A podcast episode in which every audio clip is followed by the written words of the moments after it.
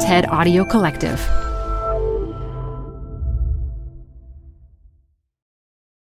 Hi, I'm Debbie Millman. Canva is great for designing visual content for work, no matter what industry or department you work in. Now, your next presentation with Canva Presentations. Start with a professionally designed template and use it as a springboard for your design. It's a serious time saver. Time to present but can't be there in person?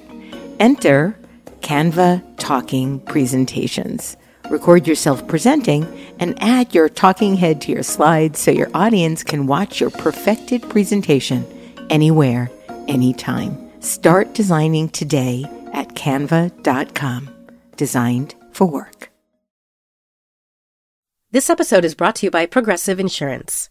Whether you love true crime or comedy, celebrity interviews or news, you call the shots on what's in your podcast queue. And guess what? Now you can call them on your auto insurance too with the Name Your Price tool from Progressive. It works just the way it sounds. You tell Progressive how much you want to pay for car insurance, and they'll show you coverage options that fit your budget. Get your quote today at progressive.com to join the over 28 million drivers who trust Progressive. Progressive Casualty Insurance Company and Affiliates. Price and coverage match limited by state law.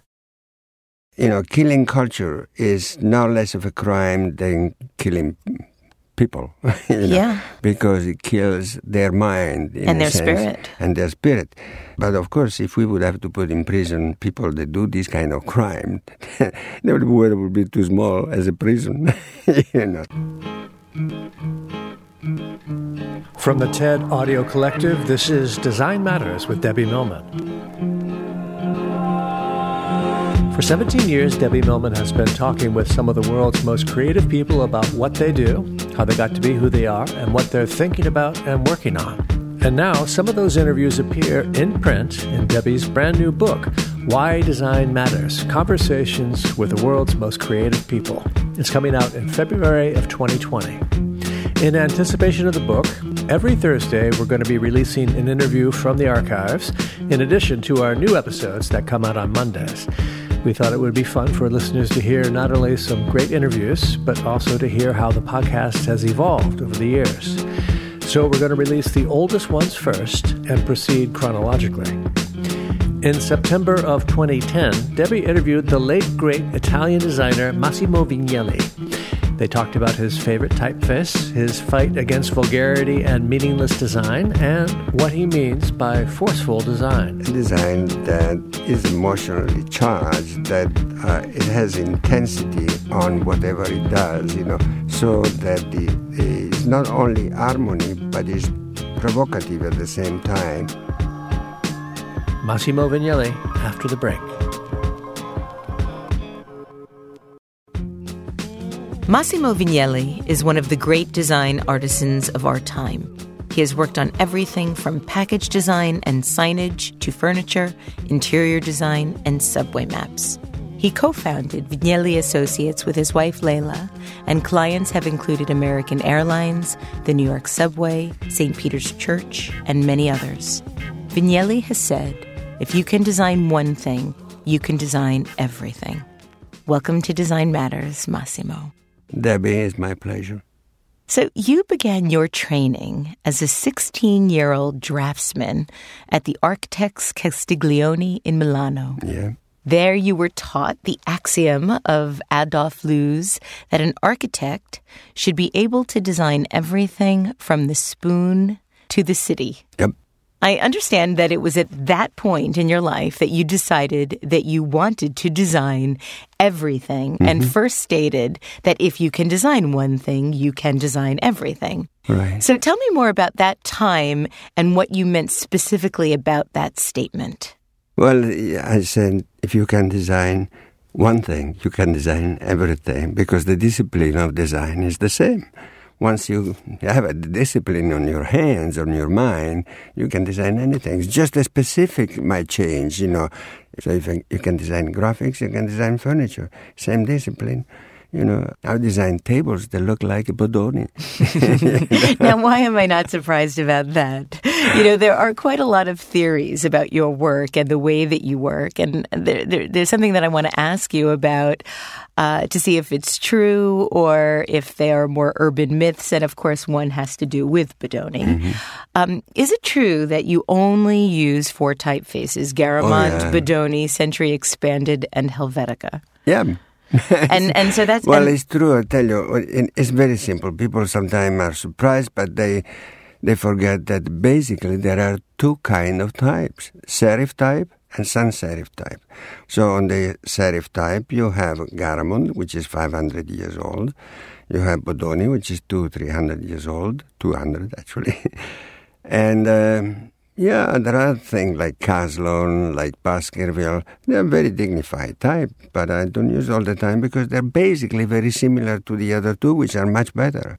When you get to sans serif type, you know, there is Futura, there is Akzidenz, which then became Helvetica, much better, and then is Univers, which is much larger family. So um, usually uh, it's between one of the three. So according to what we do, really it's true that we don't use more than half a dozen typefaces, but sometimes we use some others. You know, we're not so we're not fundamentalist in that respect, you know. But uh, it, there are times that we might use a fancy type too. You know, it depends on what you have to do. But most of the time, we don't have to fancy things to do. So that's why it limits also the use of typefaces. You know, uh, if we had to do a newspaper, we certainly would look like in. A, what is available today, for instance, for better legibility and the right impact and the elegance that we like to convey, whatever it is. And we're open but not closed, uh, you know, to anything. It just so happens that most of the type is junk, and since it's junk, we trash it out. Now, how would, how do you define junk? Uh, something which is trendy, which is uh, not lasting value, something which is just phony, something which is uh, insensitive in the details, something which is not elegant, something which is not strong, all things which for us are quite important, you know. And so we just trash it. I mean, we don't use it. Well, this is not to discourage uh, type designers. I mean, the challenge of coming out with the super duper type is still alive. You know, it's going to be either a serif or a sans serif. But it's funny that what we see around very often is not satisfactory as the great typefaces which have resisted for hundreds of years, like uh, Garamond and Bodoni. Bodoni is the best one. You said that you don't like to use type as a decorative element and that you're horrified, and you specifically use the word horrified, that you're horrified by any type deformation. Oh, yes. So, what do you consider to be type deformation? Well, anyth- anything which is uh, just a deviation from a canonic type. You know, uh, if you take uh, Caslon and you begin to move it around, or you know, or, or you take uh, Clarendon, and uh, Clarendon is quite good typeface, but very much connected in my mind with the Industrial Revolution, England, 1830, 1880, you know. So if I have, very English, great for pubs. If you have to uh, do a sign for a pub in a great British tradition, Clarendon is perfect.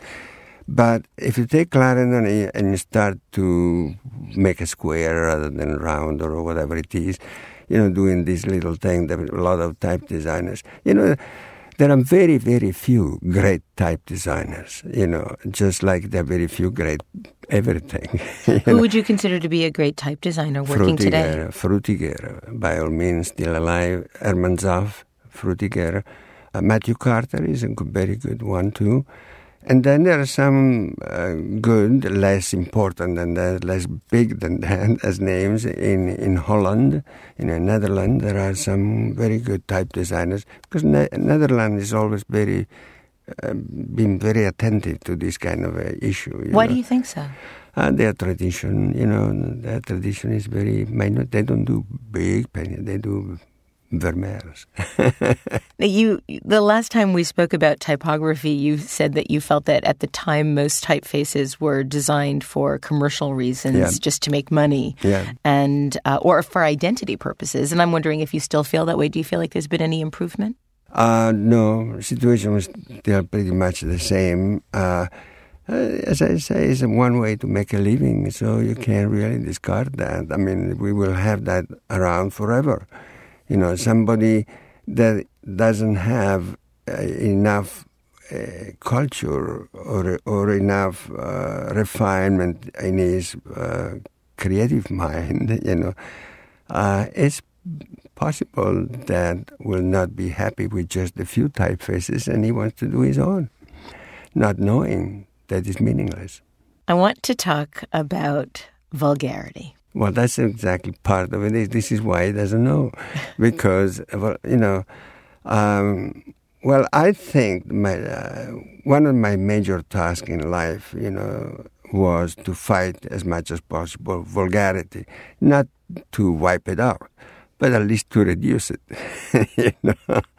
Do you think that that's possible? Do you feel like you've been yeah, successful? I, I think that not, in, of course, not a single man operation, but I think that in the last uh, 40 years, uh, 50 years, a lot has been done to improve the situation. I remember when I came to New York, it was a very ugly, dirty kind of city.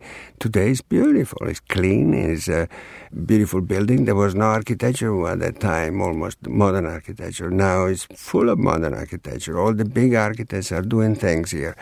Uh, there is full of very good designers. There are thousands of good graphic designers around. There was nobody at that time, which was very good for me. now, you... I was lucky, but you know, it would be for me very difficult to emerge today, you know, because there is so much good designers, so much good design around. Do you feel that the quality of clients has fundamentally changed in the yeah. 50 years you've been practicing? Yeah, you know, it's very funny that really what happened. In the old times, I can say that. The old times.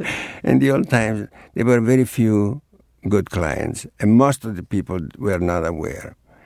Today, there are a lot of young people in the in the companies that they think they know everything. They, they the reality is that they, they don't. But they're very adamant, and uh, they're very commercial. They're very uh, they're not open, they're not intelligent, they're not cultured enough, basically. They might be intelligent, but they're not cultured enough. And therefore, the communication becomes very difficult because they articulate their wants rather than their needs. And there is a big difference, particularly marketing people, you know which are the culprit of everything which is wrong, you know. Yes. And uh, you know, marketing people, they're used, they're trained by bad education in marketing to satisfy wants instead of needs. And that is the, the key thing.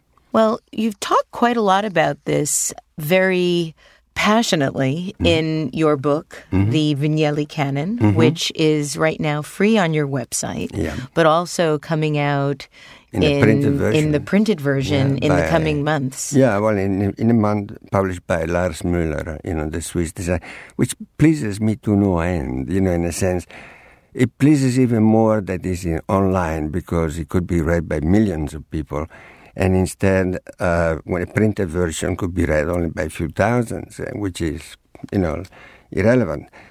However, I got a very funny thing. I got an email the other day from some Russian friends that they translated the whole canon in Russian. Really? And and they sent me the online version, which is very funny because it's all in Cyrillic and I don't understand a word.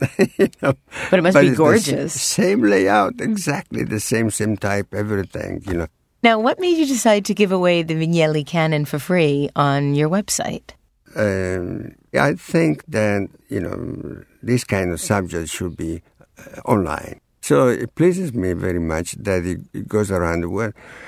I wasn't certainly expecting that kind of a response, you know. Uh, in the first month, we had 300,000 clicks, you know, on the, on wow. the, and I couldn't believe it. I said, 300,000, what, what they're doing with it. But then I got all the email of people saying it's great and student, you know, spreading it around and so on and so forth. So I said, well, I didn't know that it's such a, such a good thing. so is this the first time your work has been so intertwined with technology? Uh, yes, yes, yes. It is the first. I hope it's not going to be the last one because I really like that. You know, I do like the printed word as well. You know, because it's you know it's there. You don't need electricity to to read a book. You know. Yeah, you don't have to worry about a battery running yeah, out. exactly. you know. You, but it's very cumbersome. Now, look what you can do now with the tablet. I mean, you go around, you know, with any one of those Amazon thing, what is the name? Kindle. Kindle. And you have a library that never ends with just one little thing. If you if you're going to put all the books in the bag, you couldn't move. You well, know? it's that's a, it's an interesting concept, though. I'm surprised to hear you say mm. that. I would have expected that you would not be a fan of the Kindle because no, of the possibility that uh, it could replace on the, the printed contrary, page. I'm a, I'm a great fan of the digital books. You know, I think we are in the infancy of that. I think that pretty soon we will have a already the tablet probably is a size that allows a book or a magazine to to be seen as a spread.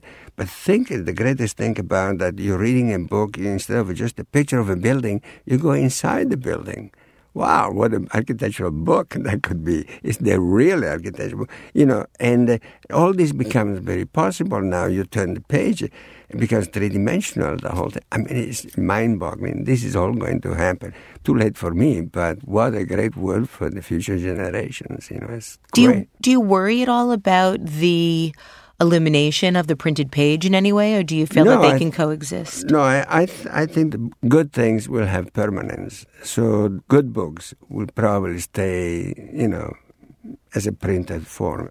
Do you do a lot of design work on the computer or with the computer? Uh, no, I still use my pencil for everything. You know, I it's faster for me than a computer. I use the computer for writing, and that is fantastic. For design, um, no, I have to rely people in my office that can do that. You know, I, I cannot do it. does that bother you, or yes, do you? Yes, it does. It bothers me a lot to to depend, you know, for these things because.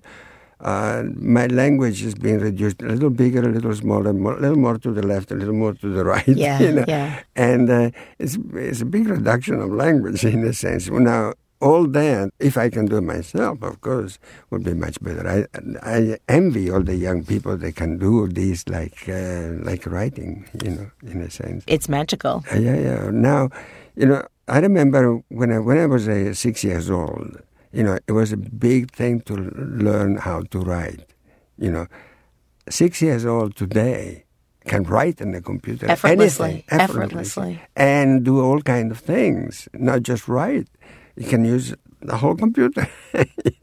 I want to go back to talking a little bit about your feeling that marketing managers' involvement with design is not always a positive thing. And you said in, in your book that we see design that has no meaning, stripes and swash of color splashed across pages for no reason whatsoever well, they're either meaningless or incredibly vulgar or mm-hmm. criminal when done on purpose. Mm-hmm. Unfortunately, there are designers and marketing people who intentionally look down on the consumer with the notion that vulgarity has a definite appeal to the masses, and therefore they supply the market with a continuous flow of crude and vulgar design. I consider this criminal since producing visual pollution that is degrading our environment is just like all other types of pollution. I love to hear it. you reading it. it sounds even better. I, well, sure, I believe very strongly about that, and I really think it's a crime. It's a word that I use intentionally because I think, you know, killing culture is no less of a crime than killing people, you know, yeah. because it kills their mind and their sense, spirit and their spirit. But of course, if we would have to put in prison people that do this kind of crime, the world would be too small as a prison, you know. a design prison. they have to look at bad design all day as their punishment. no, the no, but it's true. The marketing people look down to people instead. I mean, a good designer or a good or a good responsible uh, client looks up to people. He, he understands his function of uh, contributing, taking people out from from those low levels and getting them to a better level. Just like when you give a good book to a person, so they will not have the time to read a bad book, in a sense, you know. And uh, and that is the operation. One has to believe, of course, you know, in this redeeming factor of education, you know, a redeeming factor of not spreading vulgarity, because that lowers the level. The more you spread, the more the level goes down. And instead, our operation as designers and architects is to uh, raise that situation, you know, uh, so that the world might get a little better place, you know, and increase the, good values. you know, make, make a better food instead of a junky food. You know, it's part of this uh, same idea. Making good music instead of a bad music is part of the same concept as making good design instead of bad design, instead of commercial design. There's commercial music, there's commercial design, there's commercial fashion, there's commercial everything. You know, commercial things are done by people that want to exploit other people and couldn't care less about quality. We are interested with quality. This is what is nice. Nobility is our life. Hi, I'm Debbie Millman. Canva is great for designing visual content for work, no matter what industry or department you work in. Now, your next presentation with Canva Presentations. Start with a professionally designed template and use it as a springboard for your design. It's a serious time saver. Time to present but can't be there in person? Enter Canva Talking Presentations. Record yourself presenting and add your talking head to your slides so your audience can watch your perfected presentation anywhere, anytime. Start designing today at canva.com. Designed for work.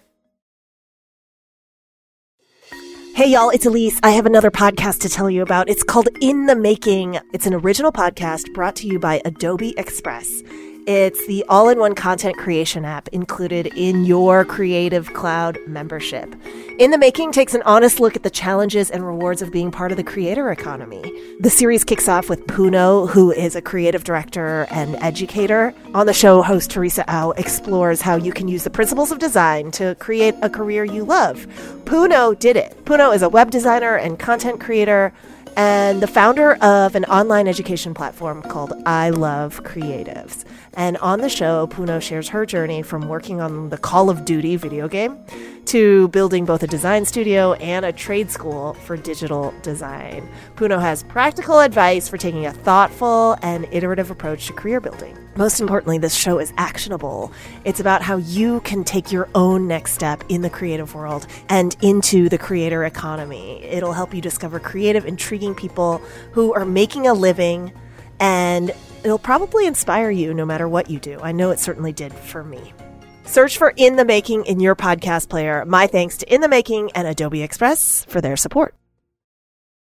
Why do you think that vulgarity is so much easier for people to absorb because than culture? Because it does not require culture, exactly. It's easier because it does not require education, it does not require refinement, brain refinement. So therefore, it's so much easier, you know uh, to to like things if you don't know. The moment you begin to know, knowledge brings you sifting ability. So you begin to sift the good from the bad. You know, the more you know, the more sophisticated you become, the more refined your taste becomes, and so on and so forth. So that is the task it is to sift the trash out now you've said that you believe that design should be forceful and that you do not like limpy design. so, how do you define limpy design? How do you define forceful design? How do you find define well, limpy design? I define uh, forceful design design that is emotionally charged, that uh, it has intensity on whatever it does, you know, so that the it's not only harmony but is provocative at the same time, uh, where the balance between the elements is exciting the black and the white space i mean the the printed and the emptiness you know are in a proper contrast where the color works in that respect and all that works with a good sense of appropriateness so it's great for that situation you know i don't like limpy design you know the kind of I used to say the kind of nuns like to do, you know. I wish that our listeners could see the little hand motions you're making right now to define limpy.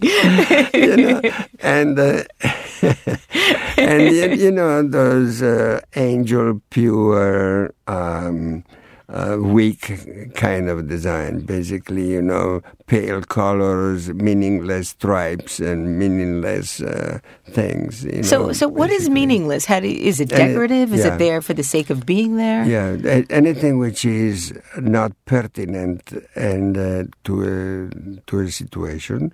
Uh, but again, it depends on the object and the situation. Uh, the, I have nothing against decoration. Decoration could be very good, you know, but there are ways and way of achieving. We achieve decoration by subtraction because the subtraction is our methodology of working. Other people achieve decoration by addition. They keep adding. They do something. They do a plate and then they put the flowers on top. Why do you put the flowers on top? Why don't you design a beautiful plate where by just by looking at the plate you say how handsome that plate is? You know, we have done a plate, for instance, uh, and then we took off the glaze from the edge and revealed the material, and it looks terrific. You know, and uh, so it is a decorative element. There was no need structurally. There is no need for anything else. Why we did it? Because it adds something by subtracting. I want to talk a little bit about logo design and corporate identity. Mm-hmm. Today, uh, United Airlines revealed their new identity after their merge with Continental Airlines. And their new identity is a bit of a mashup of the United name mm. And the Continental mark and you have very strong opinions, as we would expect, mm-hmm. of identity design. You've said that perhaps because you grew up in a country where history and vernacular architecture were part of the culture of the territory and was protected, I considered established logos something to be equally protected. A logo mm-hmm. gradually becomes part of our collective culture. In its modest way, it becomes part of all of us. So, what do you think of the way that identity design is approached now? We have two giant airlines United Airlines, Continental. United has a mark and a name, mm-hmm. Continental has a mark and a name, and now the merger of the companies is let's take one of the marks and one of the names and mash it up together. That's marketing. these, are the, these are the solutions brought forward by marketing people, which have no imagination whatsoever. As a general category, I despise them. But there might be some great marketing marketing men here and there, but as a category, I really despise them. Um, they they are the master of this kind of thing. They are mongrels. You know, they, they make this kind of a mix with a, which has no creative solution whatsoever. Uh, sometimes the solution is very easy. I mean, when Ciba and Geigy the two gigantic uh, pharmaceutical companies got together, they called me to uh, to see what to do with their logo. And at the end, I said, "Listen, Ciba has a great image. Geigy has a great image. Why do you want to destroy all this with a new logo? Call it Ciba Geigy." And they went on for many years until some stupid marketing guy came around and says, we need a new name. And that's when Novartis came about. Oh. Novartis? I mean, it's ridiculous. Not even good for a paint, you know. and you give it to the two most dignified or very dignified uh, pharmaceutical companies. You see, this is the typical thing that I despise, that kind of mind, you know. Same as United Continental, two great airlines. What's wrong about writing United Continental? I don't know. One of these days we're going to see uh, Continental. as know. long as they don't uh, touch American, right? Yeah, yeah, exactly. Thank God, it's the American Airlines. I don't. I I can't believe it that it survived so long, but it's so damn good that it's no surprise you know, so I hope they will survive for a for a long time too. Have you seen the new American terminal at JFK? Um, yeah, I guess so. Because yeah. they have a big, uh, giant wall mm. of the evolution of the I logo over the years. It's brand new and it's really magnificent. And I was I thinking about you when I saw it to see how well your mark has stood the test of time. So in 1971, you founded Vignelli Associates mm-hmm. with your wife. Mm-hmm. And in 2008, you donated the entire archive of your design work to the Rochester Institute of Technology. Mm-hmm. And the archive is going to be exhibited in a building that you have designed called the Vignelli Center for Design Studies. And it will include, among its many offerings, exhibition spaces, classrooms, offices, and it's about to open. So tell us about how this all came to be. Congratulations. It's so exciting. Well, thank you. It is exciting. It's very exciting. Um, it all started back in 1979 when a professor from RIT came to visit us to ask what should be the education of design for the next 10 years at that time. And I said, well, enough with the Bauhaus Froebelian games, and let's concentrate the education on history, theory, and criticism, which are extremely important and fundamental for the education of a designer. A designer without sense of history is worth nothing. And if you don't have a theory, you don't know where you stand. You, you know, and criticism is what brings you about the whole thing. So, uh, two years later, they did the first international conference on history, theory, and criticism. And of course, I was the keynote speaker. It goes without saying. and uh, and then they start to collect archives from American modernists, you know, great name from Lester Beall to Will Burtin, from Cipe Pineles to uh, Leo Lionni, and, and so many, so many others, you know, a lot of them. And they use these archives every day, basically, for teaching. So they don't get the archive put on the basement. No, they are in, in a place which is reachable by the teachers and the students. And so I like very much that. So we decided to give the whole thing to RIT. How lucky for them. and uh, our archive is much bigger than any other other one because we have a lot of three-dimensional things. We have studies and we have, you know, graphic works and tons of books. As a matter of fact, 650 boxes was wow. in the latest move, you know. And so they build building uh, connected to the school and so on. So it's, it's like an appendix of the school. And, and we designed two cubes, one of brick, which is the archive area, and one of glass, which is the exhibition areas, basically exhibition and, and class, you know. So uh, beside the archive, the, the, the center will have also a master on history, theory, and criticism for people that want to become teacher on that section and that in those issues. I mean, I just say, and uh, that I'm very, very, very happy because it goes more uh, than just having an archive. There is a there is a chair. It's called the Vignelli chair, the Massimo Vignelli chair for design, and now it's amazing. The, the, amazing thing to me is that this happens in Rochester rather than New York. I mean, why not in New York? Of course, we wanted to have it in New York uh, because it would be more convenient for us, but it was impossible to find a place. It was impossible to find an, a, a school that will do this. You know, that create, you know, an entity, not just a basement full of boxes. You know. By the way, the, you should see how the, uh, the the new building over the, at the RIT they have all these shelves, movable shelves, you know. Really? Yeah, they have air condition, they have humidity control, you have um, a camera supervising the whole thing. So incredible, you know, state of the arts on, on that kind of uh, issue. You and your work will be able to live forever. So. We've come to the end of our broadcast today. I'd like to thank the magnificent Massimo Vignelli for joining me today. Thank you, Debbie. Over the course of the interview, we talked about the Vignelli Canon, which can be downloaded for free from vignelli.com. And a printed version will be available next month. With more entries, by the way. With more entries, with more wonderful new material. I'd like to thank you for listening, and remember, we can talk about making a difference, we can make a difference, or we can do both. I am Debbie Millman, and I look forward to talking with you again soon. Debbie's new book, Why Design Matters Conversations with the World's Most Creative People, is coming out in February of 2022. Design Matters is produced for the TED Audio Collective by Curtis Fox Productions. Interviews are usually recorded at the School of Visual Arts Masters in Branding program in New York City, the first and longest running branding program in the world. The editor in chief of Design Matters Media is Emily Weiland.